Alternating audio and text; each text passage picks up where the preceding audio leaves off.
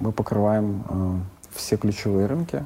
Это, мне кажется, это очень нетипично для компании из Украины. Виртуальные комнаты данных — это как зубная щетка. Европа, Северная Америка — это те рынки, на которых э, спрос, он очень большой. Пользуясь своим, своей позицией инсайдера, все-таки хочу тебя попросить э, для наших зрителей и слушателей рассказать вот этот кейс. Продажи строятся локально. Сооснователи iDeals участвовали в создании Genesis как компании. Да. В общем, мы заработали свыше 50 миллионов долларов. Мы в сумме приближаемся к 200. Какой максимальный объем сделки проходил через через вас. Окей, это большая история. Прикладная история, там, словить какой-нибудь локдаун и не вернуться назад. Как у тебя там... это было с Бразилией? Подкаст «Продуктивный роман» о компаниях, которые делают продукты в интернете, сервисы и приложения. Подписывайтесь на новые выпуски на сайте roman.ua в разделе «Подкасты». Ставьте 5 баллов в iTunes и рекомендуйте друзьям. Всем привет! Это новый выпуск подкаста «Продуктивный роман». Мы в гостях у компании Ideals э, в их новом офисе. На самом деле ваш старый офис находился вот прямо здесь, за дверью. Э, со мной Александр Хлебнюк, Chief Revenue Officer. Все верно. Всем привет.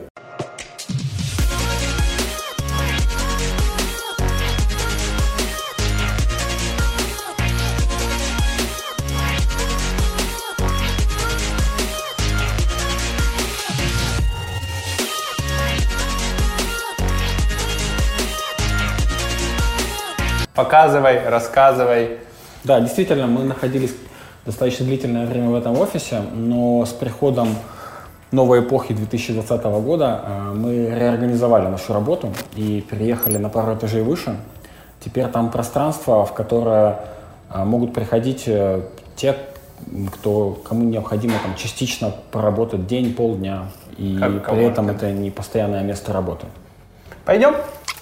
Какое здесь сразу классное граффити, чувствуешь себя как... Ну, мы вложились, да. Как в Берлине. Понимание цифрового мира во всех его бушующих красках. Раньше почти все дворы в этом районе были вот такими, как полностью разрисованными. До сих пор есть дома, которые выглядят именно так. А, их немного, но они еще остались.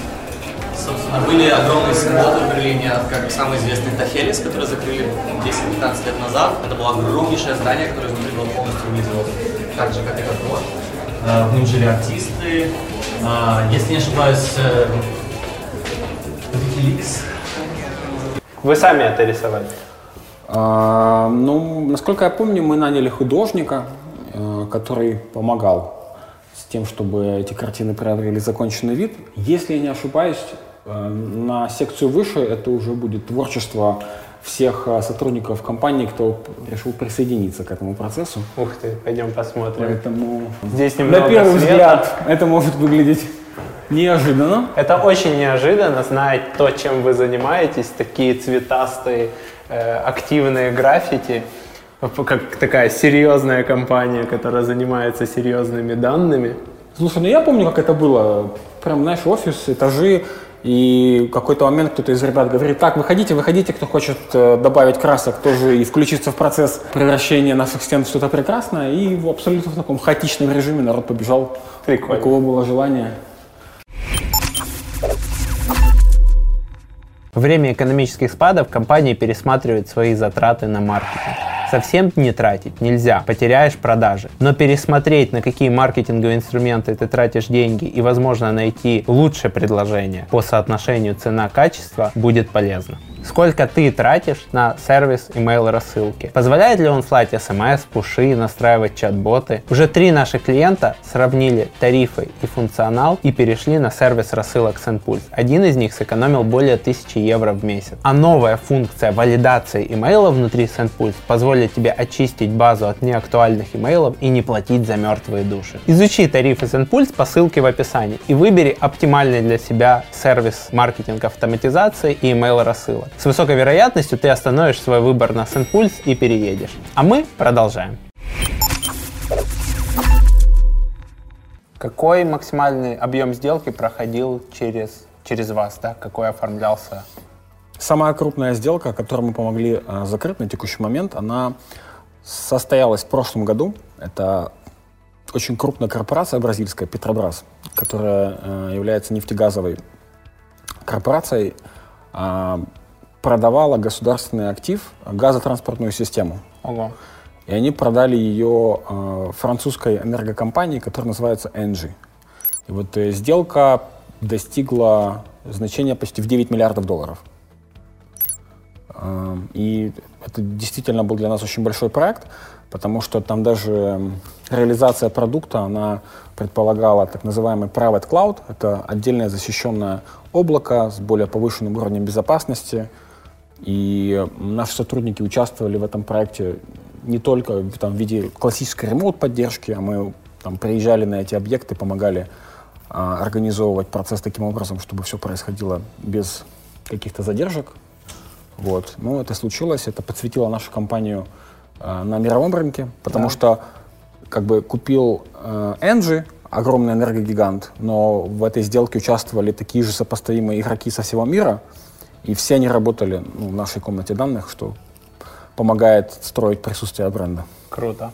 В Украине самая большая или резонансная сделка – это гостиница «Днепро». Да, ты, наверное, читал мой пост. Ну, Конечно. Эм, действительно, очень удачно все это сложилось. Причем, когда мы начинали эту историю, м, ну, я могу сказать, что я не закладывал ожидания, что а, мы будем а, получать какое-то повышенное внимание из-за того, что в Украине будет происходить проект приватизации. Да. Айдил с- э, сотрудничает даже с э, «Нафтогазом» в Украине несколько лет, но, грубо говоря, там нет каких-то таких громких кейсов, громких сделок. А вот отель «Днепро», приватизация, э, Заголовок купили киберспортсмены. да, киберспортсмены, все это подогрело интерес. Ну, а мы действительно к этому приложились и провели очень большую работу, чтобы они смогли вести такого рода сделки в этом проекте. Ну и вы договорились, что вы будете вести и остальные сделки, которые будут идти в этой следующей Да, волне да, да. приватизации. Это долгосрочный контракт, и мы э, в рамках него будем помогать э, обеспечивать все сделки приватизации. Сложно с государством работать? Слушай, я могу сказать, что как минимум в этом проекте все происходило э, достаточно хорошо и сбалансированно и без задержек. То есть, может, сработали факторы того, что есть иностранные партнеры, которые участвуют в этом, которые помогают финансируют эти программы, но Это э, э, USAID. USAID. Мгм.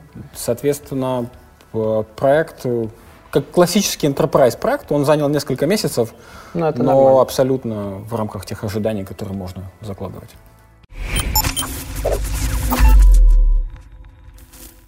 Что, конкурс. Я, как обычно, по э, традиции дарю гостю подарок, вот такую вот термокружку. Спасибо. И в этот момент я обычно спрашиваю, что мы можем разыграть среди нашей аудитории. Это может быть книга, это может быть созвон с тобой, это может быть, не знаю, доступ к какому-нибудь исследованию. А, ну, не знаю, D-материал не факт, что всем нашим зрителям будет актуально. Что мы можем разыграть? Слушай, ну в контексте того, что мы сегодня обсудили, мы затронули целую группу тем, связанных и с продажами, и с наймом, и со стратегией. Могу предположить, что э, звонок со мной может быть интересен, у кого-то будет какой-то прикладной вопрос. Я с радостью отвечу. Круто. Для того, чтобы участвовать в конкурсе, нужно написать комментарий под видео на YouTube, быть подписанным на канал, поставить лайк видео. Мы, конечно же, не будем это прям для всех проверять, но нам будет очень приятно, это поможет видео ранжироваться. И потом, спустя месяц после выхода интервью, мы разыграем. Александр выберет среди тех комментариев, которые вы оставите, того, с кем может созвониться, поэтому сразу пишите, о чем бы вы хотели поговорить. А мы продолжаем. Давай поговорим про цифры. Сколько э, составляет оборот компании и сколько сотрудников сейчас работает в Ideals? Окей. Говоря об обороте, мы его сейчас не раскрываем, но если говорить за то время, которое компания существует э, на рынке, то в общем мы заработали свыше 50 миллионов долларов. Если говорить о сотрудниках, то у нас сейчас в Украине 150 человек, э, и мы в сумме приближаемся к 200, если учитывать сотрудников э, за пределами Украины. Сотрудники за пределы Украины – это региональные менеджеры, sales -менеджеры. Ну, у нас в данный момент так организована структура, что э, продажи строятся локально. И фактически в большинстве рынков, э, которые для нас являются ключевыми, мы нанимаем людей и открываем представительство. Поэтому сейчас я бы сказал, что на 90% э, внешние сотрудники — это sales и customer success. Угу. И 150 в Украине, 50 ты называл в некоторых интервью, это разработчики э, приблизительно. Да. И остальные 100? Ну вот э, я могу перечислить, но в принципе это будет характерно для, любой, для любой компании. То есть у нас достаточно большое подразделение маркетинга. Если mm-hmm. учитывать э, все виды направлений, которые в нем существуют, я думаю, что размер группы будет там почти 25 человек бухгалтерия, финансы, а, поддержка. То есть абсолютно полный стек, он находится ну, в Украине. Угу. Часть менеджеров по продажам аллоцируется в Киеве, в Украине, или вы вывели всех там менеджеров по продажам э, за границу? В данный момент буквально несколько человек. Несколько человек. Мне очень интересно ваш вот этот опыт удаленного построения продаж – как, как он был устроен? Вы набирали фрилансеров на местных рынках и называли их руководителями офисов? Или вы сразу брали людей в штат? Они сидят в офисе или ходят в коворкинг? То есть как вы набираете, как, как они у вас там устроены на full тайм не на full тайм когда еще регион там не развился до достаточных объемов, как вы их координируете и как строите им KPI? Окей, это большая история. Да, потому что, ну, это, мне кажется, это очень нетипично для компании из Украины, что э, там порядка 50 сейлс-менеджеров работают по всему миру, ну, на пяти кон- континентах или на скольки у вас? Северная мы, Америка, Мы Южная. работаем везде, да. В данный момент у нас нет только м, своих людей в Африке. Вот. А так, в принципе, угу. э, мы покрываем э, все ключевые рынки. Я могу сказать, что это прежде всего про гибкость, то есть нет какого-то одного подхода шаблонного, который мы там, применяем в каждой стране. Э, были такие рынки, которые сразу выглядели как э, стратегические, и мы практически с самых э, первых дней начинали там работать, э, ставя за цель открыть представительство, нанять людей, которые будут там инвестировать много времени в э, развитие нашего бренда и присутствие там. И что еще можно здесь отметить? Мы для себя можем там, поделить рынки на два типа, грубо. А, те рынки, в которых а, спрос на наш продукт, он сформирован, он очень большой, и он в том числе находится в воронке цифрового а, поглощения лидов. Да? Mm-hmm. И а, в таких рынках нет там, первичной необходимости открывать офис, а, поскольку даже remote sales фактически просто включается в эту обработку там, потока лидов, который поступает, и задача уже построить сам sales процесс таким, чтобы конверсия и все остальное были высокими. А есть рынки, в которых с, нельзя сказать, что сформированный спрос достаточен для того, чтобы только входящие продажи, продажи позволяли делать бизнес. И нужно много инвестировать в field-маркетинг, в бизнес-девелопмент, в построении отношений с рынком, где-то даже в образовании этого рынка. Uh-huh. И вот там работа представительства, она важна, и она позволяет двигаться намного быстрее, чем если бы ты там нанимал людей только на ремоут и давал им только там маленький поток входящих лидов. Uh-huh.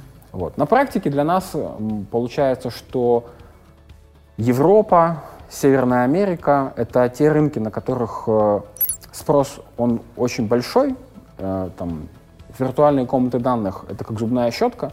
Люди проходят еще обучение в колледжах, в университетах, они знают, что там, в, в M&A транзакциях есть стадия deal, там, где происходит изучение документов, и там нужно применять VDR. Они это знают, они выходят работать специалистами, у них это предусмотрено да, как логическая там, цепочка. А такие рынки, как Южная Америка, Азия, Китай, э, у них, э, скажем, узнаваемость этой истории намного ниже, и люди не совсем понимают, а как правильно это организовывать. Может, нужно все распечатать и дать там, курьерам, может, нужно все на Dropbox выложить, может, нужно, там, используя там, электронную почту все пересылать. И там нужно вкладываться в образование, в обучение, в проведении ивентов, э, и это позволяет уже достигать результатов. Мгм. Ну, просто для примера, нанимая сейлза в Штатах на входящие продажи, мы в прошлом году поставили рекорд. Я боюсь ошибиться, но мы обработали порядка 5000 входящих запросов. Ого. Как вы их нанимали в начале? То есть вы сразу их брали на full time или это были какие-то совмещенные схемы, что не знаю, что он продает там неконкурирующие продукты, что он там работает на вас половину времени, или что у него сдельная работа, там, вот мы выдали тебе там 20 лидов, двух закрыл, получил бонус, но никто не мешает ему фрилансить сбоку. Мы всегда нанимали на full time э, с полным фокусом исключительно на наши задачи. Эм, точкой старта для нас был найм сотрудников в Украине. И если отматывать э, события там, на, скажем, три года назад и дальше, то э, кон- концентрация сейлзов была здесь. Да, ну, как бы на общем количестве 5 сейлзов, там 3 могло быть там в Украине, да, 4 года назад, например. И нанимая всех уже за пределами страны, мы, по сути, находились в, в какой-то парадигме устойчивой бизнес-модели. Мы понимали, что у нас есть Штаты, в Штатах сейчас есть вот такое-то количество лидов, э, мы можем нанять человека в Украине, мы можем нанять человека в Штатах. Вот важный слой здесь.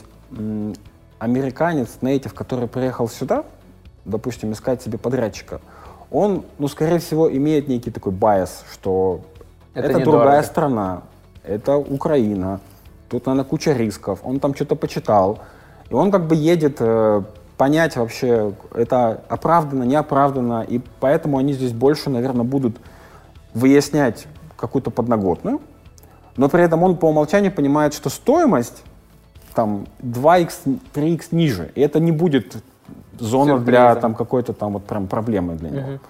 Вот.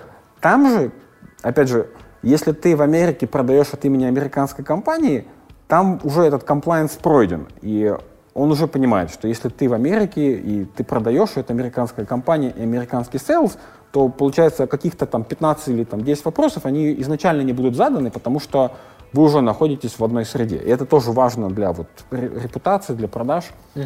А, Особенно ну, в каких-то, как минимум, специфических секторах, такой как наш, там, где речь идет о конфиденциальных документах или секретной информации.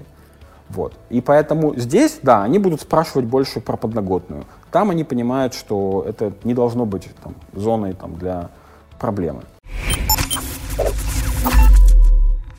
Для тех людей, которые не работали в сфере M&A, расскажи, что делает компания Ideals, э, чем она примечательна.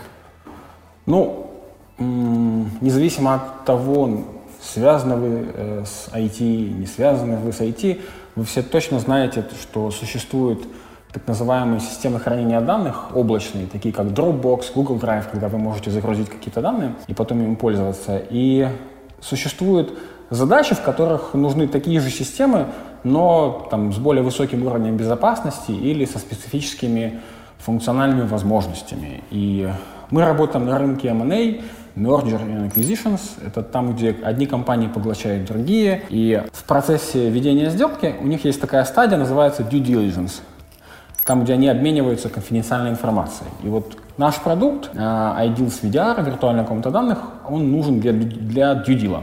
Они загруж- одни, одна сторона sell сайт, она загружает данные в комнату, а buy сайта, которая э, хочет совершить покупку, она их изучает. И мы реформировали этот процесс так, чтобы люди могли в том числе это все делать э, не встречаясь. Раньше для, это, это требовало встреч, отдельных комнат, а сейчас Где это все... физически были документы, которые Да. нельзя выносить. Ну, по сути, что делает Due Deal, да? Компания, которая хочет купить другую компанию, она говорит, хорошо, если все то, что вы рассказали, это правда, мы, скорее всего, через полгода вас купим. И у нас есть эти полгода для того, чтобы изучить, правда ли это, какие риски, входим вы в итоге в сделку или нет. А компания, которую покупают, она должна выдать доступ на эти полгода к этим чувствительным данным и быть уверенным, что эти данные не утекут никуда наружу.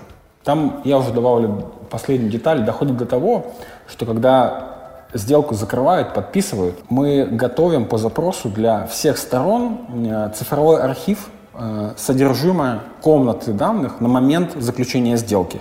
Что было заявлено? Э, Что было заявлено, что в ней хранилось. Туда даже попадает лог действий, кто какие файлы открывал, с чем знакомился. И это как там точка для какой-то возможной последней инстанции, что если там через год или через 10 лет окажется, что что-то что не соответствовало, да, есть ушла. э, слепок этой комнаты, и э, он позволяет там, получить полную картину. Вот в этом и есть суть этого сервиса, что он выходит за рамки обычного хранения, он предполагает более длительный жизненный цикл и такого рода сервисы. Ну и для компании на больших чеках это возможность уменьшить свои риски Безусловно. и зайти в сделку более подготовленными. Скажи, когда вам привалило 5000 заявок от кандидатов, как вы их разгребали? Как вы проводили скоринг? Какие технологии, подходы вы использовали? Ну, невозможно провести 5000 собеседований. И- Это и сколько вы в это- итоге наняли из этих 5000? Одного? Одного. Ну, да. Может, э, в конечном итоге из той воронки мы наняли двух человек. А, Ну, процесс длился свыше трех месяцев. А, История с наймом, она такая, что я про нее могу рассказывать еще отдельно час, поэтому я постараюсь сократить. А, У нас есть отдельная команда, э, Talent Acquisition. Команда, с одной стороны, построена вокруг специалистов, которые разбираются в кандидатах, могут проводить оценку, проводят интервью, быстро определяют там, сильные слабые стороны кандидатов. С другой стороны, это очень tech-driven история, потому что она автоматизирована с самого начала, и у нас есть, эм, ну, условно говоря, там такие системы, как э, Lever, это АТС, это система, которая облегчает э, и автоматизирует процесс там, приема заявок, их обработки.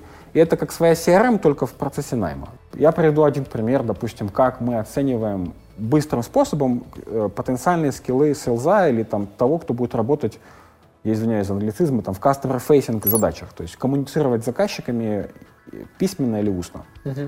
Мы их просто просим написать письмо. Представ- представьте, что у вас такая ситуация, есть клиент, нужно к нему обратиться и там, договориться о звонке.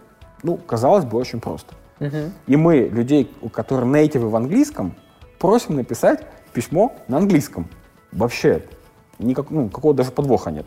Но подвох есть, потому что это бизнес-коммуникация, это определенный стиль, это там, структурирование текста, это несколько абзацев, это запятые тире, это правильные там, заглавные буквы там где-то нужно. Масса деталей. И среди тех же американцев, для которых английский родной, будет там минимум половина тех, кого мы дальше не пропустим, потому что они просто плохо пишут. Это сразу видно. То есть такие фильтры грубой очистки, это там анкета вместе с application, э, CV или с резюме. Это дальше напишите просто письмо за 5 минут, такое как даже кейс, я не знаю, не кейс. А дальше уже созвон ролл-плей. И сколько в итоге после там вот этих трех этапов остается кандидатов в процентах? Ты имеешь в виду, э, сколько людей может пройти ролл-плей? Да. От, э, вот, например, от 5000. Ну вот в том контексте, там, где было 5000, я бы сказал, что... э, то есть ролл-плей можно пройти очень хорошо, можно пройти там средне, да, но если мы говорим средний и дальше, ну на тех 5000 его, может быть, прошло человек 12. М. Остальные э, отсеялись уже на этапах просто написания имейла, да? Или сколько Ролл-плей людей? прошло 12, А а, сколько на пробовало? пришло, может быть, это было давно, поэтому я сейчас могу ошибиться, ну, допустим, 20-25. Мгм.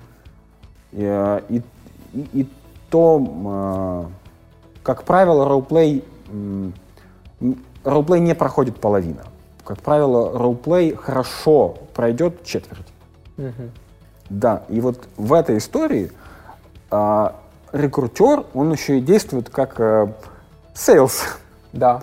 потому что ему также нужно заинтересовать кандидата, особенно тех, которые сильные, за которых конкуренция на рынке труда выше, э, и ему нужно рассказать о нашей компании, ответить на вопросы, но не просто так, знаешь, монотонно зачитав, а нужно эмоционально, с душой, с примерами, э, С шутками. угадывая как бы контекст, показать, что вот это крутое место, э, куда стоит стремиться. И поэтому такой первый звонок, он даже может решать задачи по прогреву ожиданий кандидата, чтобы потом ему сказать, ну и смотрите, а теперь следующий этап будет э, там, маленький тест на там, 20 минут, но это позволит нам там, двигаться дальше там, с экономией времени обеих сторон. Ну и при этом вот эту часть вы наверняка не автоматизируете. Какую именно?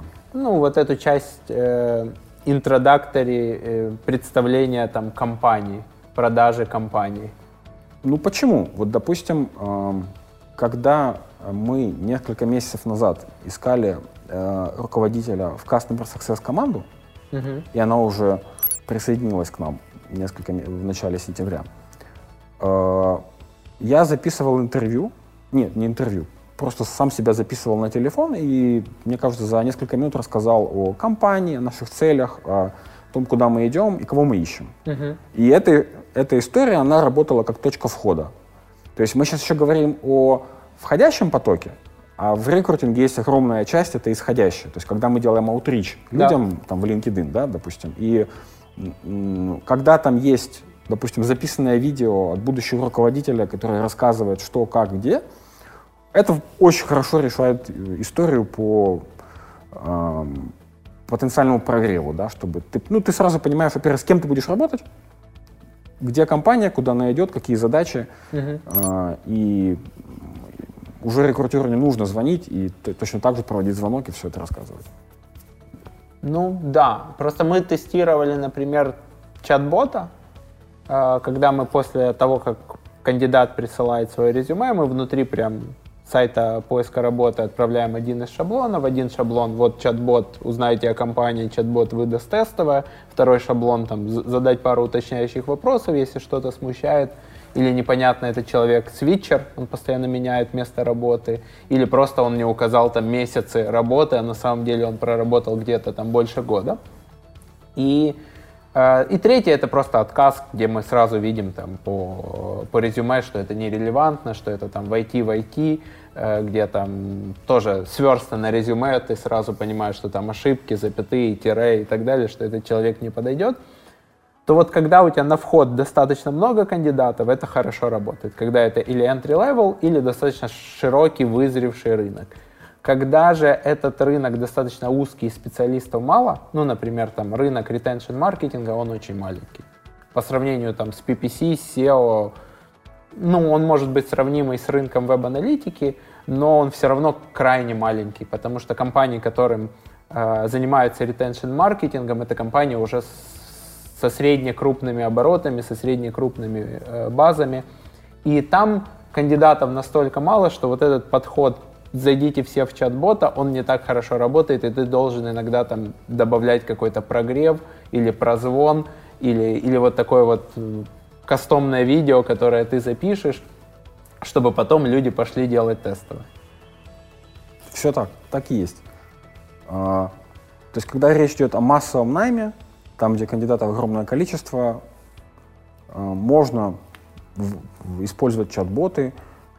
Отдельные, я знаю, большие организации используют там, исходящие звонки от имени робота. Да? Привет, мы знаем, что ты, вот, и, допустим, подался нам на нашу позицию, а, позволь задать несколько там вопросов, а ты там выбирай ответы и так дальше и тому подобное. То есть и даже это уже существует. Но это на кассиров или это... Ну, это да, это не, это не IT-сектор. То есть я сейчас говорю просто о массовом найме, когда речь идет о позициях в разных компаниях.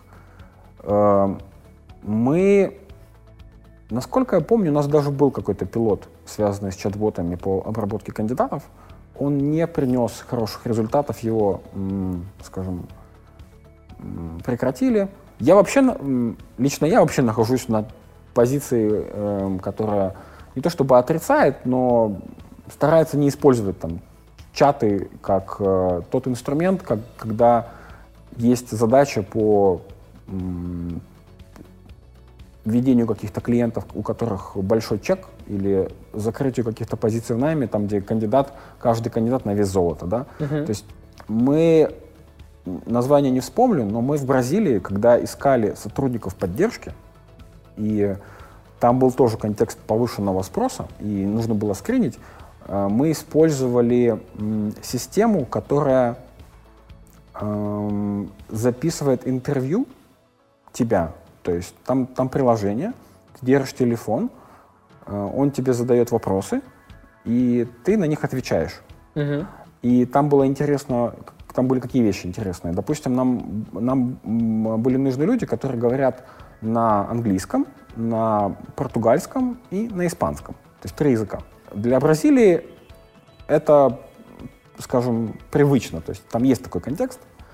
И вот эта штука, она сначала тебя провела по скринингу, а потом говорит, а теперь, пожалуйста, скажите вот это, вот это, вот это на английском.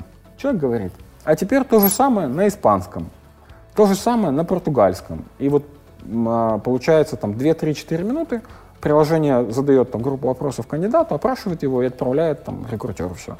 Ну и для него это более удобно, быстро там проскринить это и принять решение. Я уже, уже просто уже там, забивая там, последний гвоздь в эту историю, даже когда речь идет о оценке навыков английского там, или, допустим, португальского, и о экономии ресурса человека, который нанимает людей, мы можем на первый этап ставить преподавателя, который знает, например, португальский, и вот он является первым человеком, который слушает язык и пропускает дальше. Ну, это приблизительно то, что делал Приватбанк, когда выдал консультантам планшеты и сказал проводить интервью. Э, у он интервью, писал всех, да?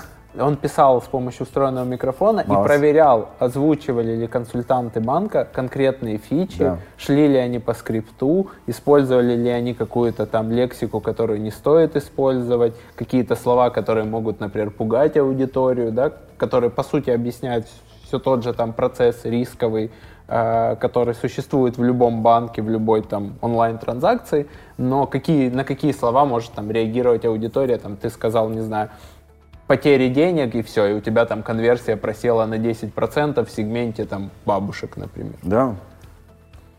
Вот. Они это делали, Binatel это там и, и большая часть там выходцев из э, колл-центров делают это по-другому. Есть обычно тренера, которые все это отслушивают, ставят вручную пометки или там вводят KPI, что там, не знаю, менеджер по продажам должен прообщаться минуту. И у нас есть в интервью с Binatel, где рассказывали ребята, что продавец набирает клиента и говорит, давайте минуту помолчим, у меня тут галочка станет, и все. А, а нейросеть уже будет сложнее обмануть, как бы, которая все это отслушивает. Но у тебя вообще большой эм, опыт автоматизации продаж. До, до Ideals э, ты был кофаундером SumGate.io? И есть. И есть, да? То есть этот проект продолжает развиваться. Да. Я заходил, он, ну, как бы сайт есть, я просто не знаю, насколько там он растет, не растет. Э, это бизнес-аналитика CRM для современных компаний очень классно сформулировано. Ну, то есть сразу понятно. Бизнес-аналитика внутри CRM для компаний, которые хотят быть современные или уже современные. Вот. Мне очень понравилось, что вы берете уже исходные данные, которые собирает CRM, и сверху их анализируете, выводите те графики, которые нужны там руководителю отдела продаж или собственнику. Как, как возникла идея этого продукта?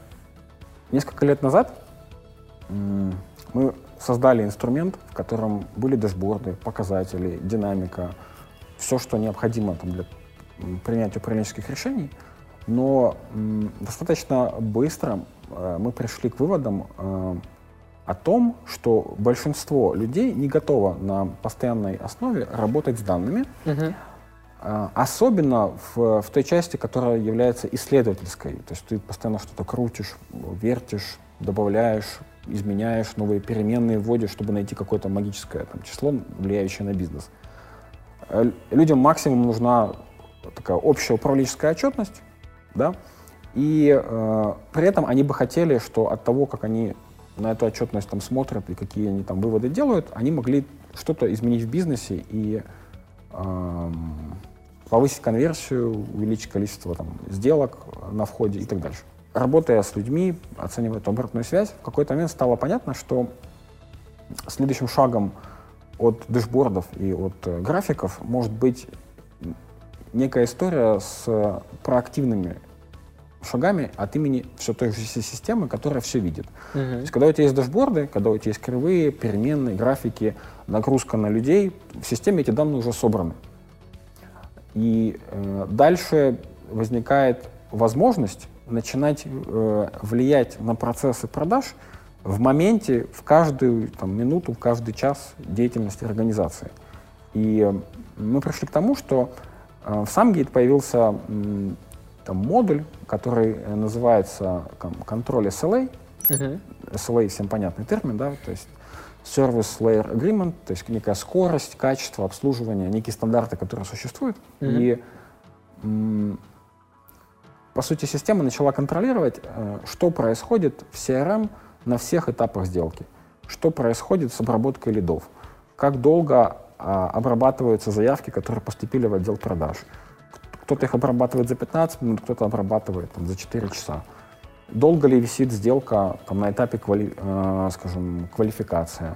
А все ли поля заполнены в, сделке, которые должны заполняться? И система пришла к тому, что э, есть там полсотни правил, которые описывают некие стандарты, которые, которые приняты, которые должны происходить. Мгм.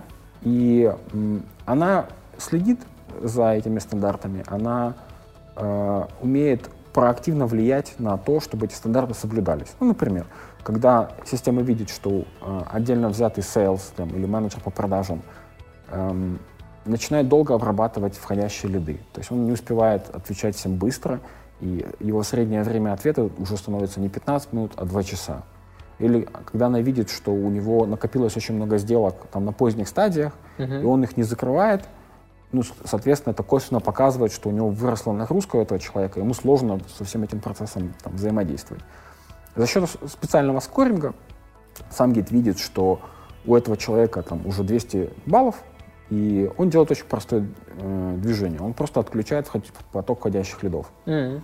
поскольку ну, необходимо э, разобраться с тем хозяйством, которое сформировалось. Ну, вот есть правила, например, там сделки в CRM не должны висеть без задач. Да, то есть там вот есть сделка вам о CRM, вот ты должен после там, того, как пообщался с клиентом, завести задачу, сразу связаться такого-то числа или там написать письмо или провести встречу. И вот есть ребята, которые просто делают там бота, который просто начинает напоминать, у тебя сделка без задачи, у тебя сделка без задачи, у тебя сделка без задачи.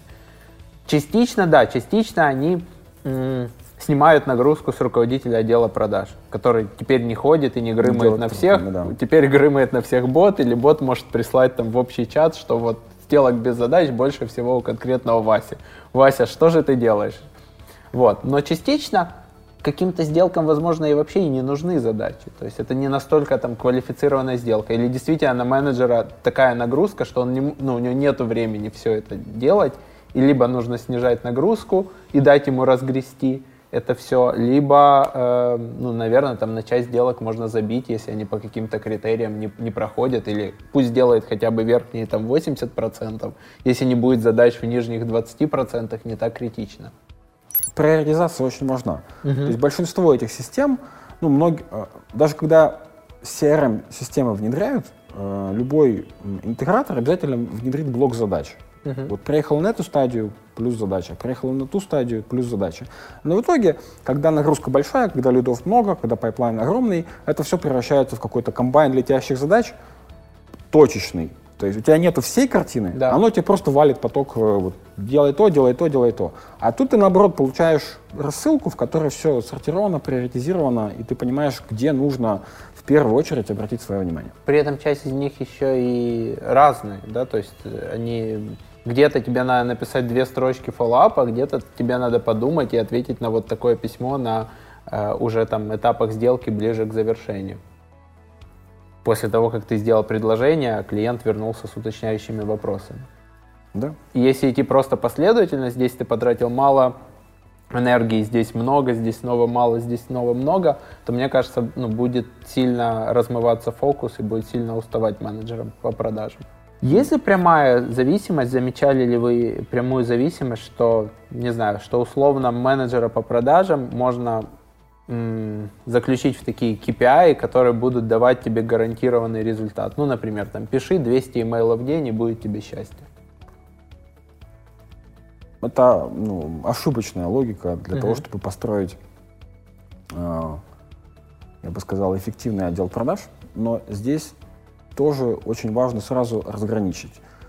Эм, есть, есть э, отделы продаж, которые работают на контексте входящих обращений, есть отделы продаж, которые работают э, в режиме исходящей коммуникации.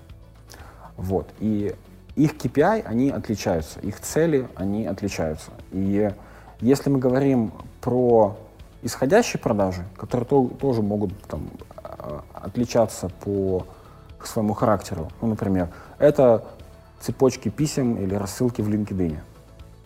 А, или это такой классический field sales, который работает в полях, на конференциях, строит отношения, встречается с людьми, и у его, его ключевой эффект э, это вот такая коммуникация, которую порой достаточно э, сложно оцифровать, если это не Приватбанк. Потому что да. не каждый притащит с собой телефон, или особенно где-то там э, на Западе. Э, потому что, если честно, э, я пару раз участвовал в таких интервью, и я не помню, чтобы сотрудник Приватбанка мне сказал, внимание, наш разговор будет записываться, и эти данные могут быть использованы для там, чего-либо. Они этого не делали. Да. Вот. А по сути они это собирали эти данные. То есть очень классная схема. Где-нибудь на Западе это может закончиться совсем по-другому. И получается, что каждой группе специалистов нужно применять э, свои метрики, э, которые будут характеризовать, эффективны они или неэффективны. История с количеством звонков, количеством встреч — это скорее такой health check для бездева, э, который находится на испытательном сроке mm-hmm. работы. Когда ты понимаешь, что есть такая фраза sales it's a numbers game, что mm-hmm. для того, чтобы прийти к какому-то результату, нужно совершать э, активность, да, то есть не сидеть, не ждать, когда клиенты сами придут к тебе в офис. И очевидно, нужно делать звонки, нужно проводить встречи. Да, очевидно, что sales в день может сделать там 20-30 звонков, там 20 писем, и в, неделю, и, там, в день одну-две встречи провести как максимум. Uh-huh. Это какие-то такие общие квалификационные метрики, что ты понимаешь, что человек а, а, следует неким там, подходам и, и правилам. Но если мы говорим про, допустим, ту же конверсию, то, откровенно говоря, для бездева конверсия не так важна. Для того, кто сам автономно работает в полях, ищет клиентов, участвует на конференциях, делает холодные звонки. Для организации не так важно, его итоговая конверсия будет 2% в продажу или 1,2%. Угу. Организации важно, на, на какую сумму он закроет контрактов. Абсолютная цифра. Все. У него есть таргет на год, там, 100 тысяч долларов, есть какие-то там переменные коэффициенты, которые будут там э, покрывать эти результаты, но нам нужно решать задачу с выручкой, и это есть метрика его э, эффективности. Uh-huh. А если мы говорим, а, ну этот sales в восходящих продажах, он сам определяет свои цели. Он сам понимает, что я могу фокусироваться на middle сегменте, там, сделки поменьше, двигаются быстрее. Или я предпочтение дам enterprise, там, где сделка будет в пять раз больше, но я потрачу на два квартала. Он управляет этим, он оценивает, он приоритизирует, а цель его выручка. Uh-huh. А если мы говорим про специалиста, который работает во входящих продажах, он работает с, с теми, кто пришел в воронку. И ему может прилететь какой-то там enterprise, а может, наоборот, прийти много там э, средних чеков или даже небольших чеков. И задача селза, ну и организации сделать так, чтобы процесс взаимодействия с потенциальным клиентом, он был одинаково качественен, э, неважно, от какой размер бизнеса к нам пришел, угу. потому что, ну, как правило, эти истории даже не всегда линейны, потому что к тебе может прийти какая-то компания с контрактом на 2000 долларов сейчас, только потому что они хотят потрогать и понять, э, как, как вы действуете, как, как, как бизнес, как компания, как сервис. А если их все устроит, они потом этот, этот контракт увеличат в 10 раз. Да.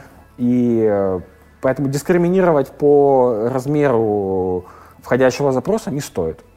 Так вот, говоря о входящих продажах, мы выделяем как ключевую метрику чистую конверсию. Угу. По сути, мы отсеиваем всех лидов, которые не квалифицированы, и с момента квалификации до закрытия мы подсчитываем чистую конверсию.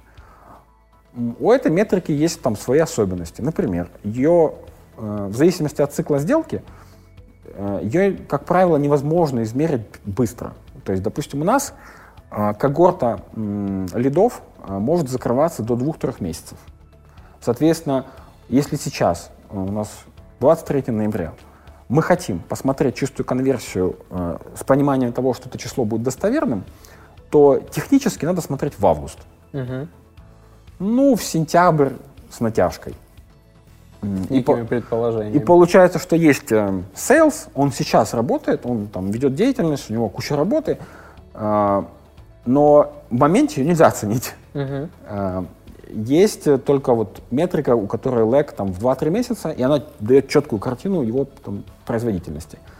И поэтому, чтобы понять, как это происходит в моменте сейчас, мы, например, э, опираемся на compliance в области SLA, о которых я вот э, перед этим сказал. То есть, допустим, среднее время ответа на входящие запросы. То есть соблюдение такого гигиенического Да, уровня. да. То есть у нас есть там перечень этих стандартов, которые обеспечивают высокую скорость э, в том, как мы взаимодействуем с потоком клиентов. Есть Sales Operations Quality Assurance, который слушает звонки, э, просматривает письма, демки, они еще готовят обратную связь, они предоставляют это все структурированно, чтобы помочь э, сотрудникам отдела продаж там, найти какие-то зоны там, для улучшения. Но они в моменте не с лагом в, там, в три месяца, а, изучают, мы, кстати, сейчас над этим работаем, потому что растет скоп и уже начинаем отставать, но они в моменте смотрят, что мы проводим демо так, как это предусмотрено. Да, по длительности, по содержанию, по работе. Но мы не под- знаем, как- какая конверсия будет. Такой подход делай то, что должен, и будь что да, будет. Да. И получается, есть операционные метрики, которые прямо сейчас актуальны, гигиенические, по скорости, по качеству, по комплайенсу. Но как они работают, есть смещение там на три месяца назад. Да. И вот, то есть два блока. Я наблюдал, когда я работал э, в агентстве такого конвейерного типа много-много лет назад, я наблюдал, правда, единственное, что это было без эм, учета там квалифицированный, неквалифицированный лид, но приходили лиды, которые там руководитель отдела продаж как-то распределял, что-то забирал себе. Я наблюдал разброс конверсии от всех поступивших лидов в успешные сделки грубо в два раза. То есть я наблюдал 7% и 14%. Э, Я в основном работал в диапазоне, вот и сейчас я работаю, это 12-14% от э, поступивших заявок. При этом я знаю, как я могу поднять этот процент, если я не буду волноваться там, о формировании правильных ожиданий, да, что если после меня хоть трава не расти, то эти там 12-14 можно превратить в 30, да, но потом будут отказы, отвалы, возвраты, э, недовольство и так далее. Вот. Как ты считаешь, вот этот разброс, это неполное следование процессу, неполный там контроль, или это естественный путь, и надо вот как Uber постоянно раскачивать одного конкретного человека, когда он смотрит, что водитель там выполняет, не знаю, 20 заказов в день, он говорит, попробуй 22, я дам тебе бонусы. Попро- Он начал выполнять 22, попробуй 24, я дам тебе бонусы, и он потихоньку раскачивает человека. Или просто есть люди, у которых там конверсия 7, и есть люди, у которых 14. Да. То есть э, изначально есть люди, у которых конверсия 7, и есть люди, у которых конверсия 14. Изначально. Да. И задача вот того процесса рекрутинга, о котором мы говорили немного ранее, сделать так, чтобы ты нанял изначально тех, у кого на 14 как бейзлайн. Мгм. Это уже очень большая история, и она ключевая. То есть, ну, мой текущий опыт, он показывает, что если человек на, ну, вот в текущем контексте имеет конверсию 7%, то автоматизация, CRM, SLA, Sales Operations Quality Assurance, вот весь-весь-весь этот огромный стек, он не сделает 14. Он сделает 10, да? Он сделает, да, 8, 9, 10. Вот, вот такая, такая будет Ну, история. вот прирост там 30%, грубо, да, там, до 30. Да, да. То есть, поэтому на входе нужно изначально нанимать самых сильных, у которых изначально бейзлайн очень высокий. Причем, говоря про там, те же Штаты, у нас там просто много людей, поэтому легче э, примеры проводить. Рынок такой моногенный. Да? И Мы нанимали разных людей. Мы нанимали людей, которые вот прям там 5 лет в продажах, уже прожженные, опытные, все, и уже и там даже продавали там э, SaaS B2B. Mm-hmm. Да? И вот классно, хорошая конверсия, на входе поехали. Причем, что характерно, люди, у которых есть э, высокий потенциал, им не нужно раскачиваться полгода. Uh-huh. Ну, если мы говорим про входящие продажи. Вот прям первый месяц, и уже будет хорошо. Да. Допустим. И там же мы нанимали людей, у которых не было опыта там, в, в SaaS, в B2B.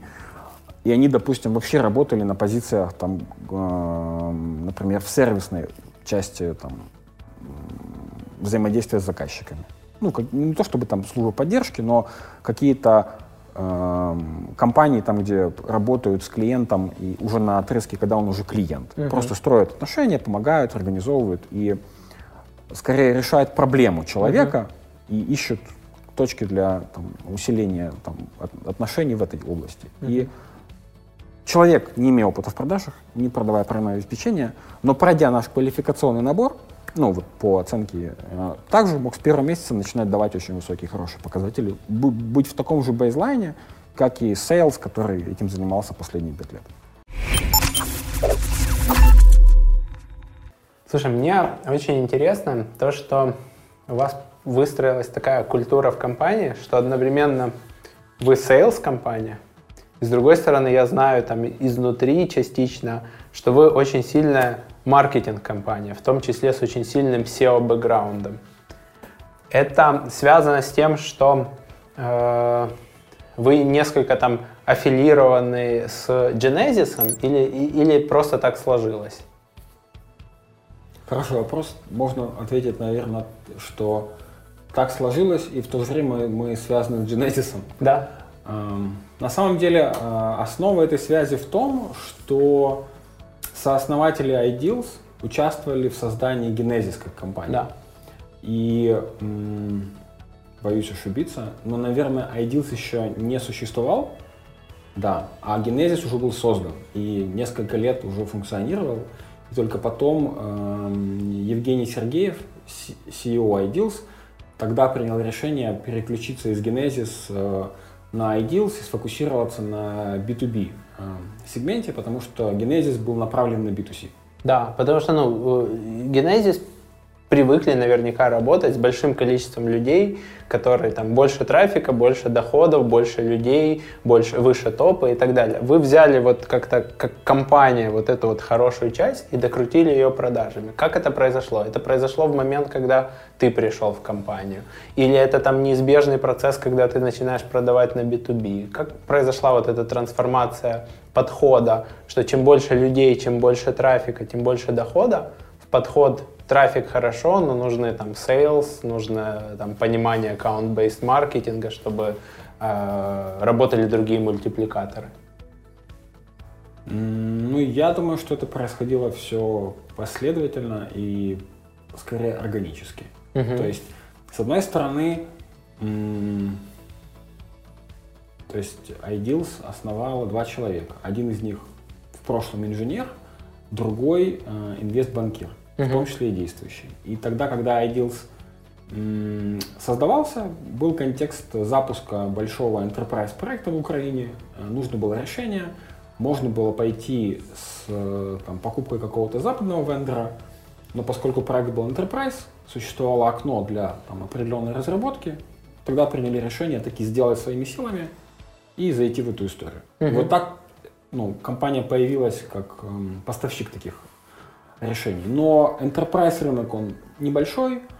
Если ты рассчитываешь, особенно там на Украину или на ближайшие страны, ну это совсем крохотная история, ты не можешь на длинных, огромных enterprise сделках быстро построить какую-то там динамичную компанию. Да? Uh-huh. И, соответственно, к ним э, достаточно быстро пришло понимание, что нужно выходить за рамки этого enterprise, который ориентирован на точечные кейсы, э, и искать другие способы роста.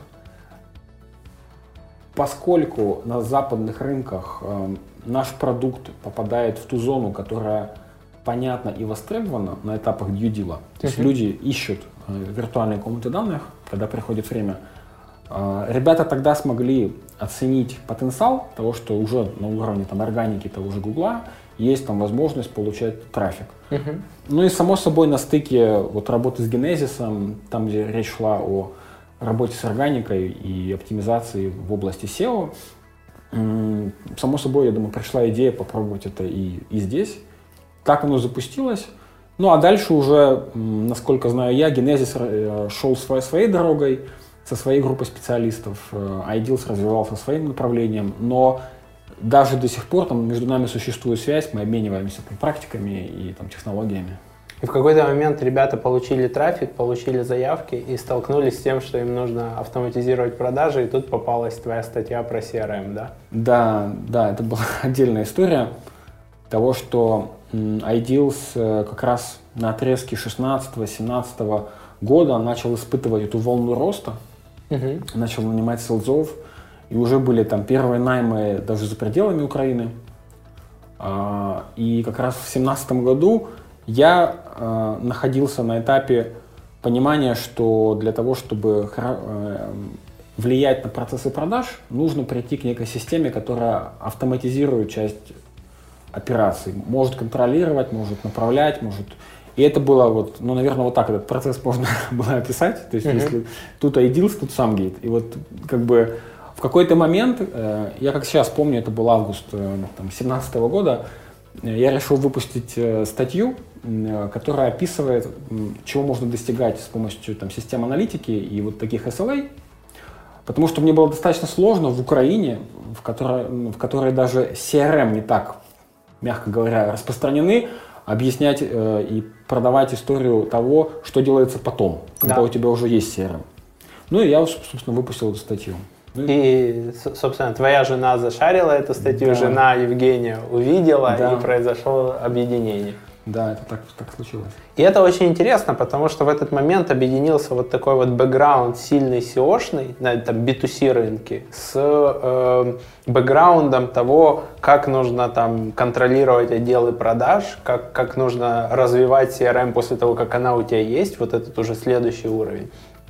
И мне кажется, что это частично где-то нашло свое следующее отражение сейчас, когда вы запустили Pragmatec что это возможность такая для компаний из Украины, которые научились уже разрабатывать продукт, которые научились уже э, его продвигать, собирать трафик, что это возможность для них научиться продавать на западные рынки э, со средним чеком и выше среднего. Ну, можно сказать, что э, Pragmatec это действительно Некая такая А. алаверды прошедшему. Да, опыту. следующий шаг – это как такая квинтэссенция эм, опыта, проб и ошибок, э, которые возникли за прошедшие 5-10 лет. Эм, Тем самым мы пришли к возможности помогать другим Мгм. э, и не инвестировать в 5 или 8 лет жизни в то, чтобы пройти 20 этапов э, развития и становления.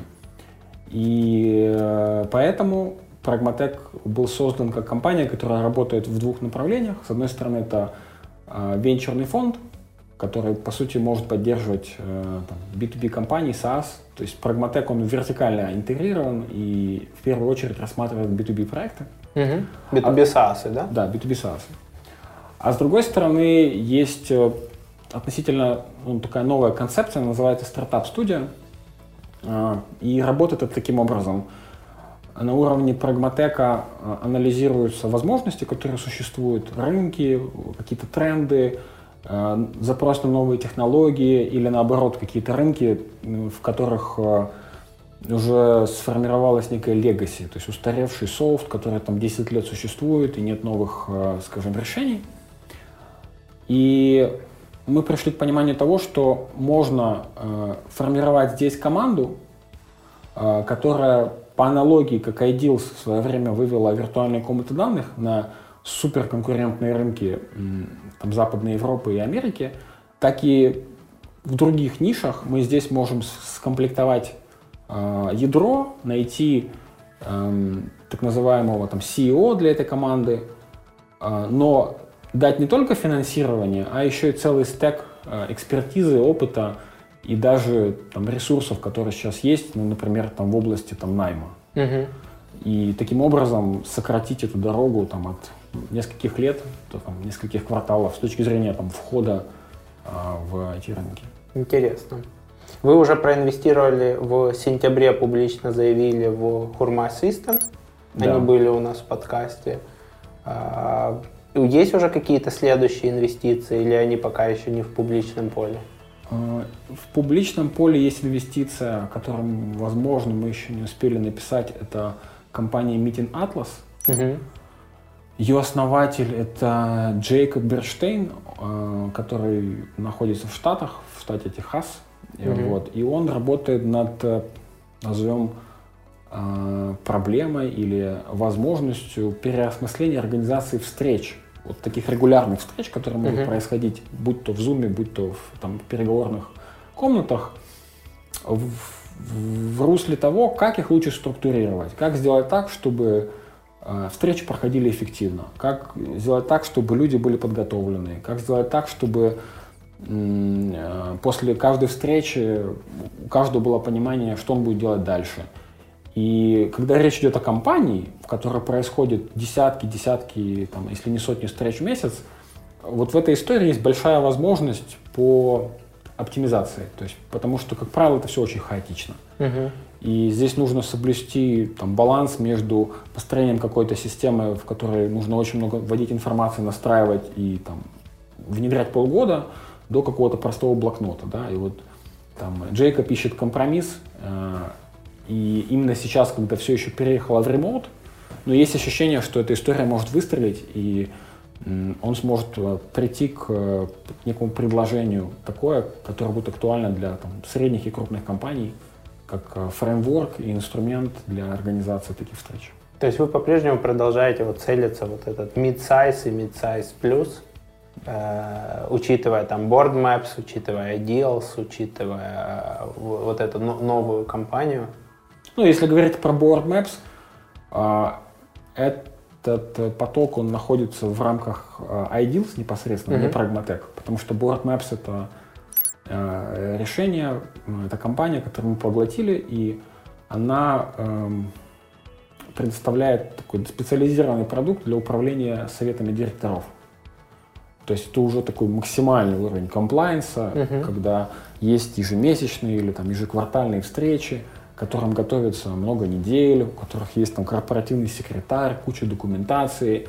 И эти люди должны прийти, сесть за стол и там несколько часов очень продуктивно провести это время, принять группу решений и разъехаться опять э, там, по своим там, компаниям или странам. И ну, существует да, отдельный класс продуктов, э, которые позволяют э, сделать это, скажем, эффективно для всех участников. Но это как верхняя граница комплайенса, потому что работа совета директоров, она даже законодательно регулируется в каждой стране по-своему. Мгм. Как это проходит, как утверждается решение, какой кворум, э, как это оформить процедурно, ну и так дальше.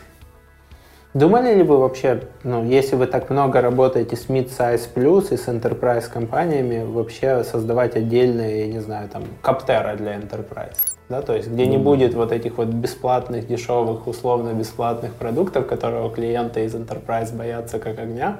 Говорят, «Ну, если мы не платим деньги, мы не понимаем, что мы получаем, какую безопасность, какую защищенность. Мы даже ведем работу над, над такого рода историями, но они пока находятся в непубличной части. Мгм. То есть ты отрицаешь тот подход, который пропагандирует очень много компаний, которые хотят брать людей из своего домена. А продавали ли вы X на рынке Y для Z? Эм, Я могу сказать, что дьявол кроется в деталях. Если опять вернуться к разделению входящие продажи, исходящие, то есть разница. В исходящих продажах, когда мы говорим про классический field sales, в, в целом будет преимуществом работать в этой вертикали. То есть если, например, field sales в прошлом продавал комбайны, Да. То Или в нету этой прошлом- терминологии. да, или в прошлом, то есть у него будет extensive network аграриев, агрономов. Он будет знать там поля, колхозы, вертолеты. Вот, вот он этим жил. Он все, вот, у него будет целостная картина мира.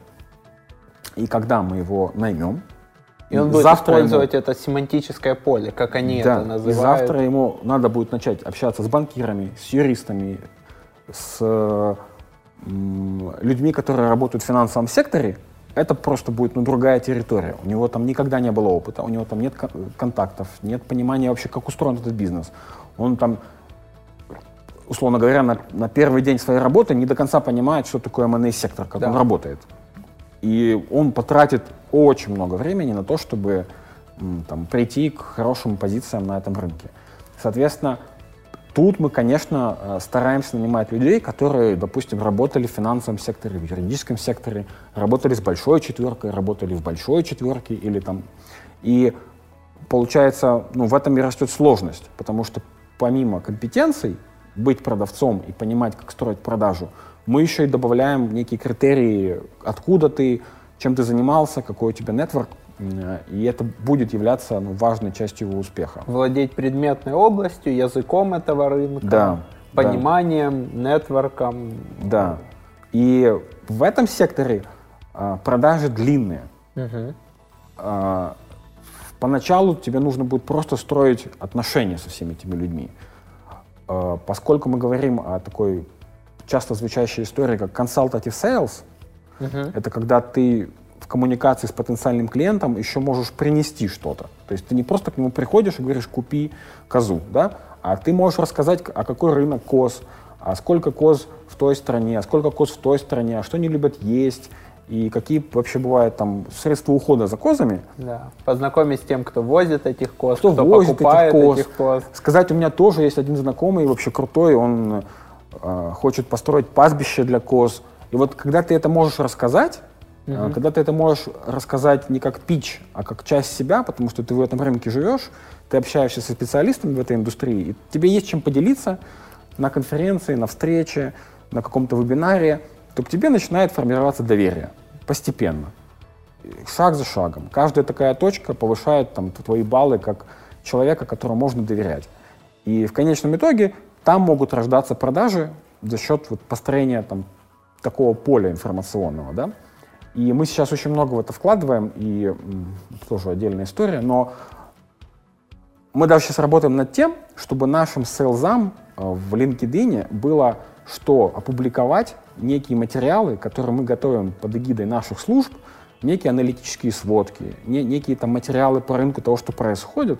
То есть контент службы работают над тем, чтобы сейлзу было что публиковать в LinkedIn, чтобы быть экспертом для нетворка, в котором он находится, чтобы в друзьях с, с теми банкирами или потенциальными клиентами, которыми он есть, он мог опубликовать что-то, что ну, представляет ценность для этого рынка.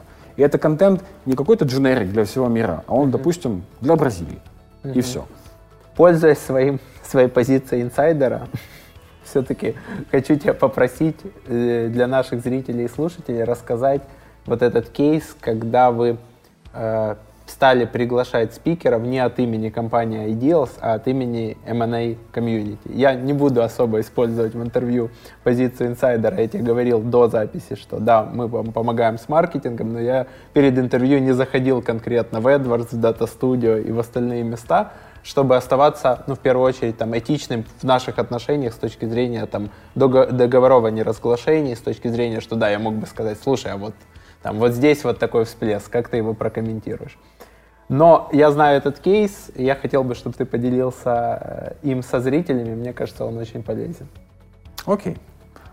А, Ну, мы работаем достаточно давно, очень плодотворно. У нас в прошлом а, а, озвучивался интересный кейс, там, где вы нам помогали с э, классической покупкой трафика, AdWords, и мы тогда достигли достаточно высокой экономии на там, стоимости лидов, которые мы получаем.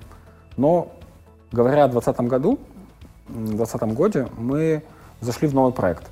И вы нам помогаете по части получения лидов, которые нужны в проекте M&A Community. Если говорить об M&A Community, я уже успел какой-то тизер сделать, но с одной стороны это площадка, это возможность там, общаться, находить себе друзей, экспертов или даже какую-то помощь. Если, например, какой-то команде нужен юрист из Бразилии э, для того, чтобы оценить э, какие-то особенности там, российского законодательства, а эта команда находится в Германии, то там, M&A комьюнити является условно той площадкой, где они могут найти э, юриста там и не имея изначальных там, связей и знакомств. Да? Но когда мы запускали этот проект, мы размышляли о чем? Мы будем ли мы это строить под именем iDeals, или всю эту э, историю мы выведем в отдельное направление, и э, оно будет развиваться как одна семья, но э, отдельно. И сейчас в последние годы очень часто можно встретить термин, который называется growth hacking, uh-huh. какие-то методы того, как же можно достичь э, более быстрыми э, способами преимущества на рынке. И M&A комьюнити можно записать э, в число э, growth маркетинга в области аккаунт-based маркетинга, да. который тоже сейчас считается достаточно там, популярной темой. А, почему? А, с какими проблемами мы столкнулись? То есть э, наш рынок существует достаточно давно. В нем есть там, группа конкурентов, там, назовем топ-3, которые монополизировали этот рынок и, и вкладывают огромные деньги э, в его удержание. А, и когда мы говорим о том, что нужно захватывать этот рынок, и при этом не ценой, потому что M&A сектор, сделки, due diligence, конфиденциальная информация — это не, не, не, не тот рынок, где люди будут экономить на размещении конфиденциальных данных. То есть, да, мы вам предложим пакет в два раза дешевле. Да, то есть их э, на этом рынке низкая цена их смущает. Да. То есть если кто-то им сказал, что это стоит 20 тысяч долларов, а ты им говоришь, а у нас это стоит 5, что-то с вами Это как бы, наоборот, сигнал, что спасибо, мы, мы лучше 20. Это очень хороший пример, когда получается эффект обратный. Угу. И, соответственно, ты должен находиться в том ценовом сегменте, но при этом э, не уступать в позиционировании, не уступать в tone of voice, не уступать в том, как ты можешь быть э, оценен по целому комплексу мер. И при этом их обороты это сотни миллионов долларов. Да, да. Ну, и, э, скажем так, вилка от 300 до 500. Это компании, у которых там полтысячи, тысяча сотрудников. Соответственно, конкурировать с ними сложно, особенно учитывая, что мы э, небольшая, но гордая украинская компания, а эти ребята изначально находятся на своих материнских равных рынках. Там uh Соединенные Штаты, Великобритания, они базируются там, они там выросли, и они там как бы занимают эти все сегменты. И поэтому, когда речь зашла о, не о цифровом маркетинге, когда входящие лиды, а о филд-маркетинге, когда мы сами идем, когда да. мы первые открываем двери, нам нужно было разработать там подход, который нам позволяет получить какое-то преимущество, иначе ну, на уровне базовой силы брендов мы можем там проигрывать. И поэтому мы создали э, сообщество, которое само за себя говорит. То есть оно не, это сообщество не называется АБЦ. Мы сообщество АБЦ, приходи к нам на ивент. Мы uh-huh. M&A комьюнити. И тебе уже сразу понятно, о чем, о чем это. Вот. И действуя от имени такого комьюнити, у которого, который является отдельным проектом, у которого есть отдельный сайт, у которого есть своя адженда, у которого есть свой там контент и все остальное, э, человек, к которому поступает такой запрос быть приглашенным как гость или быть приглашенным как спикер, он это оценивает совершенно в другой парадигме, чем когда к нему обращается представитель коммерческого бренда, Вендор. Который вендор, и он говорит, приходи ко мне на вебинар. И ты такой, все понятно, будут, как обычно, продавать, будут вопросы модераторы задавать, а если, там, считаете ли вы фичу X очень важной, потому что именно там вчера вы внедрили эту фичу X, это будет уже там сразу аффилированный доклад, который э, должен тебя подвести к какой-то мысли. Да. Как покупателя. Надо, надо отметить, что мы э, следуем комплайенсу не только в начале. То есть ты, когда находишься в этом сообществе, ты не попадаешь как какой-то там каток продаж, никто не начинает тебе слать письма или звонить и говорит, ну, а, давайте, там, когда вы готовы будете купить ну, там, наш продукт. Такого нет. Да. Поэтому это целостная история, она консистентная, и она строится на другом. Она не строится на каких-то ситуативных продажах. И вы начали э, приглашать вот уже от имени M&A Community, и вы потестировали приглашение от имени M&A Community и от имени Ideals с точки зрения конверсии? У меня есть вообще очень забавная история. как я говорил, у нас есть там входящие продажи, исходящие продажи. Исходящие — это бездевы, да? Бизнес-девелопмент менеджер, если полностью говорить. И мы их нанимаем в разных странах, они проходят какой-то анбординг, и, как правило, бездевы в каждом регионе привязаны к потоку событий M&A комьюнити, потому что они там могут быть там, подсвечены как эксперты, они могут быть модераторами, они могут организовывать ивент, они к нему подсоединены. И так получилось, что один из бездевов, которого мы нанимали ну, там, за последнее время, э, э, включился в этот проект, тоже начал там работать над подготовкой адженды, над идентификацией спикеров в конкретной стране. Это тоже отдельная история, как мы их ищем. И у меня с ним там идут какие-то там синхронизации раз в две недели по статусу, что у него происходит, как. А там же много нюансов, плюс это еще анбординг, это еще какие-то первые месяцы работы, куча нюан, э, элементов, которые нужно там изучить, усвоить. И он во всем этом эм, не учел, что там, где нужно э, работать над организацией мероприятия M&A комьюнити, им нужно быть не без девом ideals. Мгм. Э, Потому что, как правило, мы, как я сказал в самом начале, мы э, позиционируем M&A комьюнити как э, там, бренд одной семьи. Да? То есть мы как, не, не то чтобы как-то скрываем или не афишируем это. И поэтому очень часто наши сотрудники имеют там две позиции. То есть они, с одной стороны, могут быть там без Devon Ideals, а рядом они могут быть в том же LinkedIn комьюнити-менеджером в каком-то регионе Америки. Мгм. И они могут использовать корпоративную почту Ideals, могут использовать корпоративную почту M&A Community. И вот это- разные подписи к письмам, разные да, от кого. Да, да. И вот этот человек начал тоже работать над повесткой, а- определил список спикеров, э, пишет им, приглашает, говорит, готовим ивент, э, организовываем. Но делал он это как сотрудник Ideals. И он мне там две недели прошло, еще две недели, он говорит, вообще ничего не получается. Я не знаю, как вы, вот, как вы это организовываете, как вы там, там, там. Я вижу сейчас вот целый лайнап, одновременно пять мероприятий, куча спикеров. Я не понимаю, почему у меня не получается. Поэтому он очень сильный, он компетентный, он из этого сектора даже. То есть он в нем изначально как рыба в воде. Но конверсия там близка к нулю. Я говорю, а ты вообще как, от имени кого? А тогда меня родился. Я говорю, ты попробуй, переключи а, сценарий взаимодействия и общайся с ними как комьюнити-менеджер. Поменяй подпись к письму. Да, он поменял. Все. Просто я даже не могу оценить. Ну, то есть там был буквально уровень конверсии 0%. Ну, проекту месяц, ни одного там нет спикера, который подтвердил свое участие. Поменяли подход, уже две недели, все, уже есть лайнап, уже есть спикеры, уже люди готовы подключаться. То есть одна вот такая деталь просто фундаментально влияет на то, эм, как потом дальше все это будет развиваться. И это мы говорим про спикеров, это мы говорим про способность э, организовать некую э, встречу, определить тему и обеспечить там, э, высокий уровень тех, кто будет там вести эти доклады. Но есть очень важная история найти гостей. Мы еще говорим про то, что сейчас коронавирус, онлайн, снижен э, потенциал по оффлайн мероприятиям практически невозможно Да. провести. И весь, весь, весь, весь бизнес, бизнес ринулся в онлайн. Да, стримов, вебинаров стало очень много. Да, то есть конкуренция, она очень высокая, и поэтому мы в поиске идентификации э, гостей, будущих лидов, мы задействовали все каналы, ну, последовательно.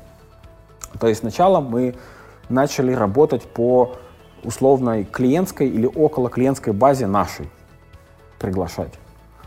А, Наши селзы м, в рамках своих селс-процессов приглашали людей на вебинары и приглашают. А, Мы публикуем в LinkedIn на всех страницах, там, где подписаны те, кто следят за iDeals, э, э, информацию об этих ивентах.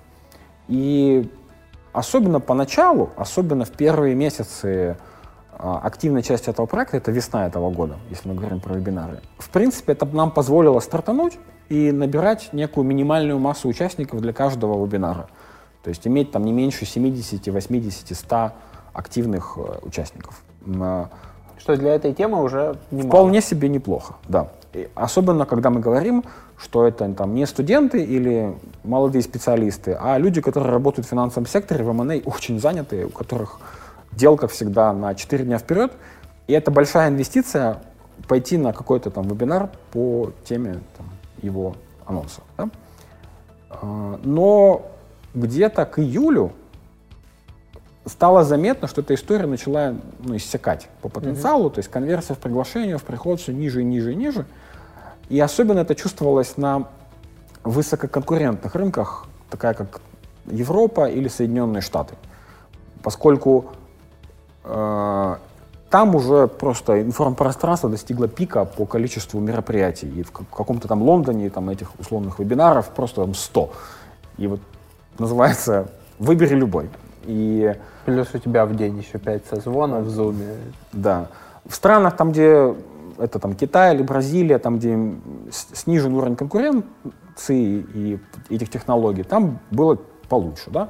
Но уже было ощущение, что нужно усиливать это. И поэтому мы решили задействовать цифровые компании.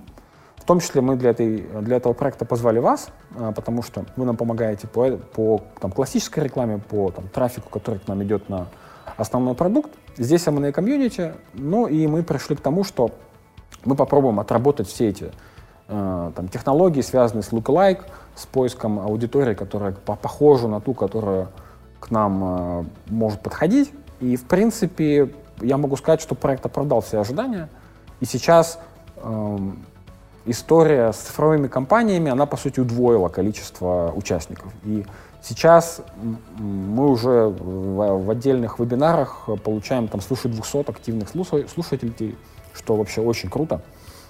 И э, что также решает целую группу задач. С одной стороны, у нас больше лидов на входе в сам проект, с другой стороны, даже с точки зрения его позиционирования для спикеров и для любого, кто смотрит на него со стороны, ну, ценность там, мероприятий, на которых может участвовать несколько сотен человек, она ну, достаточно высока.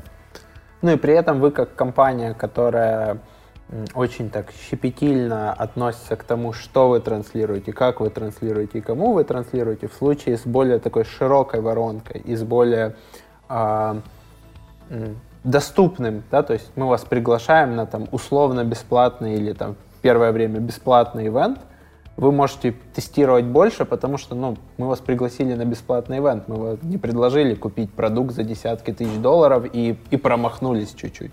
Да, там, типа, если вы, вам эта тема интересна, приходите, это стоит там почти ничего. Соответственно, вы, вы можете как компания дать себе больше права быть не настолько снайперами в этом процессе, а цеплять около тематических людей, которые там могут посоветовать коллеги, которые могут сказать, ой, слушайте, вот эта тема мне не интересна, но мне интересна другая, и у них никаких обязательств перед вами, ну, кроме там очень формальной цены билета. Именно, да. Вы в какой-то момент стали э, продавать билеты и перестали делать это бесплатно. Um но если говорить о вебинарах, а, эти билеты по-прежнему бесплатные. Да. А, а вот если говорить о, об офлайн мероприятиях, последний раз, когда мы проводили а, конференцию в Китае, это был июнь 2020 года, поскольку в Китае ситуация более, благо, более, более благоприятная была. Для того, чтобы хеджировать риски, связанные с выбором места, где будет конференция, с определением там, количества позиций по кейтерингу, да. по, по всему, по всему, по всему, мы осознанно решили ввести стоимость, э, которую нужно там оплатить за билет, потому что это снижает вот эту флуктуацию из серии 400 человек подтвердило, а пришло там 150. Угу. С вебинарами это окей, и ты твоя задача просто тебе получить... не надо убирать стулья, да, доставлять да. стулья, заказывать. Да, еду. да. У тебя есть просто метрика, ты там ожидаешь, что порядка 30% от тех, кто подал эти заявки, придет. И вот ты отталкиваешься там, от каких-то таких э, историй количественных. Uh-huh. в случае с офла- а, офлайн мероприятием э, цена ошибки значительно там выше, потому что мы в том числе инвестируем достаточно много э, в такие мероприятия, мы их делаем ну, высокого уровня. Это мы арендуем конференц-залы в отелях, техника, свет, э, кейтеринг и так дальше. И поэтому, да, мы ввели э, оплату на вот Первый э, пример, он достаточно символичный, там, стоимость билета ниже 100 долларов. Э, я думаю, что там потенциал есть для увеличения. Самый забавный инсайт этой истории в том, что, с одной стороны, такой классический филд-маркетинг с офлайн мероприятиями. Это дорогая история, то есть в нее нужно инвестировать там, в каждое такое мероприятие 10 тысяч долларов, 20 тысяч долларов или больше. И это выглядит как инвестиционный проект, там, если на год, по всему миру, во всех точках, это там много. Это много. Но при этом, когда ты вводишь стоимость э, за участие, эта история превращается как минимум или в нулевую по затратам, или даже с небольшой прибылью. Uh-huh. Как такой небольшой бизнес. И получается, что э, если ее грамотно готовить, то огромный затратный проект по филд-маркетингу ты, по сути, превращаешь какой-то даже э, там, на уровне небольшой прибыли, но при этом он решает огромный скоп задач, у которых маржинальность и ROI несопоставимо выше. То есть, и, соответственно, дальше ты просто постепенно-постепенно настраиваешь слой за слоем то, что тебе нужно, но у тебя нет такого, что на уровне PNL там, в середине года у тебя там уже минус 300 тысяч долларов, и тебе нужно думать, вот как же это все... Идем дальше да. или нет. Да, мне это очень знакомо, когда мы делали клуб интернет-маркетологов, что по сути, как бы, да, это, наверное, не станет, не стало в нашем случае, и в вашем случае, возможно, не станет отдельным там бизнес-юнитом или бизнесом вокруг этого, Э, но оно может находиться в около там, нулевой или небольшой плюс для того, чтобы реинвестировать дальше истории. Половина людей в нашем случае ходила из ивента в ивент и приносила просто прибыль. Вторую половину мы легко привлекали с помощью рекламы. Ну и мы тогда уперлись в привлечение спикеров, но мы были там ограничены преимущественно Украиной. В вашем случае, когда вы делаете это по всей Э, земле, на всех континентах практически, вы, вы упретесь в эту проблему на порядок, на порядок позже. И, и тема, наверное, даже шире, потому что ты действительно можешь приглашать людей, которые в целом, а вот что будет с экономикой, да, и, и это влияет на рынок а, поглощений э, и, и слияний. Я вот, ты уже затронул эту тему, поэтому позволю пару предложений добавить. Сейчас много лет все поют одну и ту же песню под названием «Content is a king». Угу. Вот контент — это все, это самое главное, контент-маркетинг, рассылки. Но, как правило, это все приводит к тому, что очень сложно постоянно обеспечивать э, на еженедельной основе там, свои блоги, свои публикации каким-то интересным материалом, который действительно будет нести ценность, а не являться там рерайтингом каких-то там статей с, с других сайтов, да? И вот вся эта история с M&A комьюнити, она в то же время является таким огромным заводом по производству контента, потому что каждый э, вебинар, каждый, каждая офлайн конференция они являются точкой входа для будущей статьи. Да. И каждое такое мероприятие выбрасывает несколько материалов, которые дальше можно использовать. Плюс презентации, плюс видео, перепаковка, главные выводы, работа со СМИ, э, ключевые инсайты с ивента и так далее. Про работу со СМИ, это уже, знаешь, что пробрасывает полную картину. То есть на жизненном цикле, когда ты живешь в отдельной стране, делаешь это полгода, делаешь год, у тебя появляется пул там, спикеров, пул людей, с которыми ты выстроил отношения. А потом происходит какой-то там знаковый вопрос в этой стране. Например, в Бразилии Э, внедряют свою версию GDPR. Угу. Тема актуальна, всем интересная, да? И ты что делаешь? Ты в своем активном кругу этих спикеров, людей, которые прямо на, на кончике пальцев с этим сталкиваются, говоришь, а вы можете прокомментировать эту историю? Да. Какие там нюансы, какие там подводные камни, на что обратить внимание? А мы, собственно, потом это опубликуем как материал, и а они уже участвовали, есть доверие, они понимают, как это все будет работать. И мы вот так в моменте от людей, которые на кончиках пальцев э, чувствуют, что происходит на рынке, получаем инсайты, можем это эм, упаковать в материал, в блог, white paper, whatever что, и это, по сути, всегда доступно. То есть если есть инфоповод в конкретной стране, а ты в ней уже присутствуешь и выработал отношения с рынком, ты всегда можешь получить э, уникальные материалы и таким образом удерживать внимание. Да, да, ты нарабатываешь свое, свое СМИ, имеешь возможность потом строить коллаборации с другими СМИ, готовить уникальный контент и на порядок это все делать быстрее, проще, не зарабатывая каждый раз доверие. И тебе, по сути, нужны люди, которые будут там обслуживать этот процесс, то есть там журналист, например, который там напишет имейл или наберет пятерых экспертов и потом превратит это в финальный материал. Все так. Мы в целом переключились в ремоут достаточно быстро. И нельзя сказать, что это сильно там, повлияло на наши процессы. Сейчас полет нормальный. Измен... Ты не чувствуешь повышенную нагрузку на себя, как, как на руководителя, у которого стало очень много оверкоммуникейшена? Ну, давай так. Непосредственно в моей специфике изначально, а, я бы сказал, почти половина коллег, они находятся за пределами Украины. И для меня звонки, Zoom, ремоут, календарь – это вся история, которая много лет. И поэтому у меня скорее вот та часть, там, та половина, которая была в офисе, она тоже перешла. Я был плюс-минус в таком же режиме, просто переключился, и теперь там все коммуникации идут онлайн. А, Но действительно, в целом, если за этим не следить, такой график, он достаточно может быть изматывающим. Потому что ну, это может приводить к тому, что у тебя есть там, целый день, 9 встреч и час, час, нету час, пе- час, перехода час. между. Да, то есть ты, ты по, по мере вот погружения в вот этот э, комбайн, ты начинаешь э, создавать какие-то там 15-минутки там, на отдых, э, 30 минут на обед, еще что-то. То есть ты начинаешь свой календарь заполнять какими-то слотами, которые тебе гарантируют возможность там э, Не принять переключиться как-то. Когда небо преимущественно закрыто, как ты сейчас перегружаешься, как переключаешься, потому что, ну, по сути, это там дом, офис, офис, дом, или это по сути даже Дом-дом. в дом-дом, да, превращается, и, и не меняется картинка.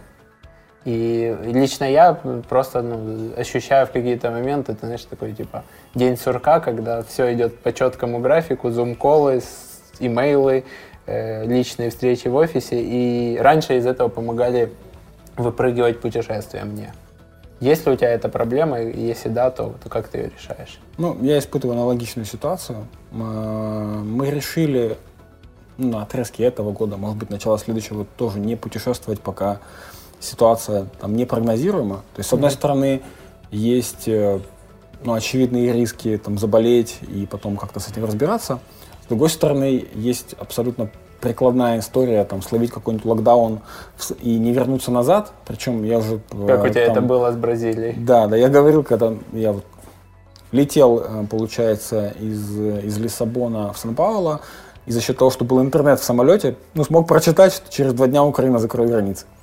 Ну, соответственно, опыт крутой, и я решил его не повторять, по крайней, по крайней мере, на отрезке этого года. Могу сказать, что вот мы перед этим обсуждали календарь какие-то слоты для э, рабочей специфики, какие-то там э, возможности там, выставить э, там, лимиты. Доходит до того, что я сейчас себе начал отдельно в- день, в расписание вносить такие истории, как там выйти на улицу, погулять полчаса утром, перед тем, как начнутся звонки. Или, допустим, если это обеденное время, тоже, то есть не, там, не обедать за столом, а желательно выйти, прогуляться, подышать воздухом. Чего уж говорить, я как раз на прошлой неделе был в отпуске. М. Казалось бы, отпуск. А, Отпуск был о том, э, что я буду дома, но я буду там читать книги, я буду гулять.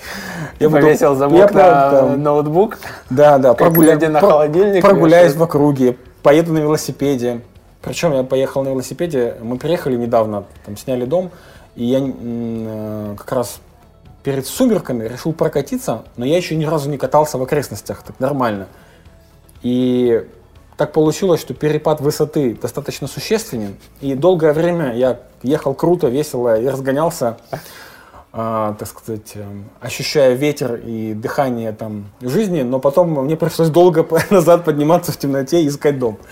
Вот. Но при этом это, знаешь, помогает переключиться. Вот это именно то, когда один контекст меняется на другой.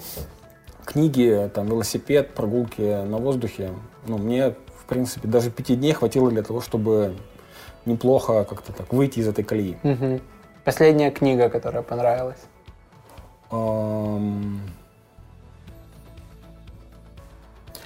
Ну, я могу даже из последнего прокомментировать книгу, которую прочитал ам, во время отпуска. Она называется ABM из B2B. Мгм. Это книга э, как такая трансляция некого сжатого опыта ребят, которые занимаются маркетингом B2B и, в частности, аккаунт-based маркетингом э, последние 10 лет. и они там дают контекст того, что теперь уже нет B2B маркетинга, а есть аккаунт-бейс маркетинг. Это уже новая реальность, поэтому не разделяйте это все, просто смиритесь и начинайте жить по-новому. И, with it. Да, и меняйте там работу вашей компании. Я, к сожалению, сейчас не, не вспомню автора, но эта книга называется Мы на IBM. гуглим приложим. Но ты все равно в отпуске читаешь про работу. Да, не удержался. Жена как на это реагирует? Слушай, ну это была не очень длинная книга, это же не, не, не какой- какой-то там трехтомник на полторы тысячи страниц. Э, К слову, из, из ее там сильных сторон это всего страниц 180, поэтому прочитать это пару часов. Год. Спасибо, что поделился опытом. Спасибо тебе, мой дорогой зритель и слушатель, что досмотрел или, соответственно, дослушал. Ставь лайки под видео, пиши обязательно комментарий, участвуй в конкурсе, нажимай подписаться на YouTube, подписаться в Apple подкастах. И до новых встреч. Пока-пока. Пока. Подкаст «Продуктивный роман» о компаниях, которые делают продукты в интернете, сервисы и приложения. Подписывайтесь на новые выпуски на сайте roman.ua в разделе «Подкасты». Ставьте 5 баллов в iTunes и рекомендуйте друзьям.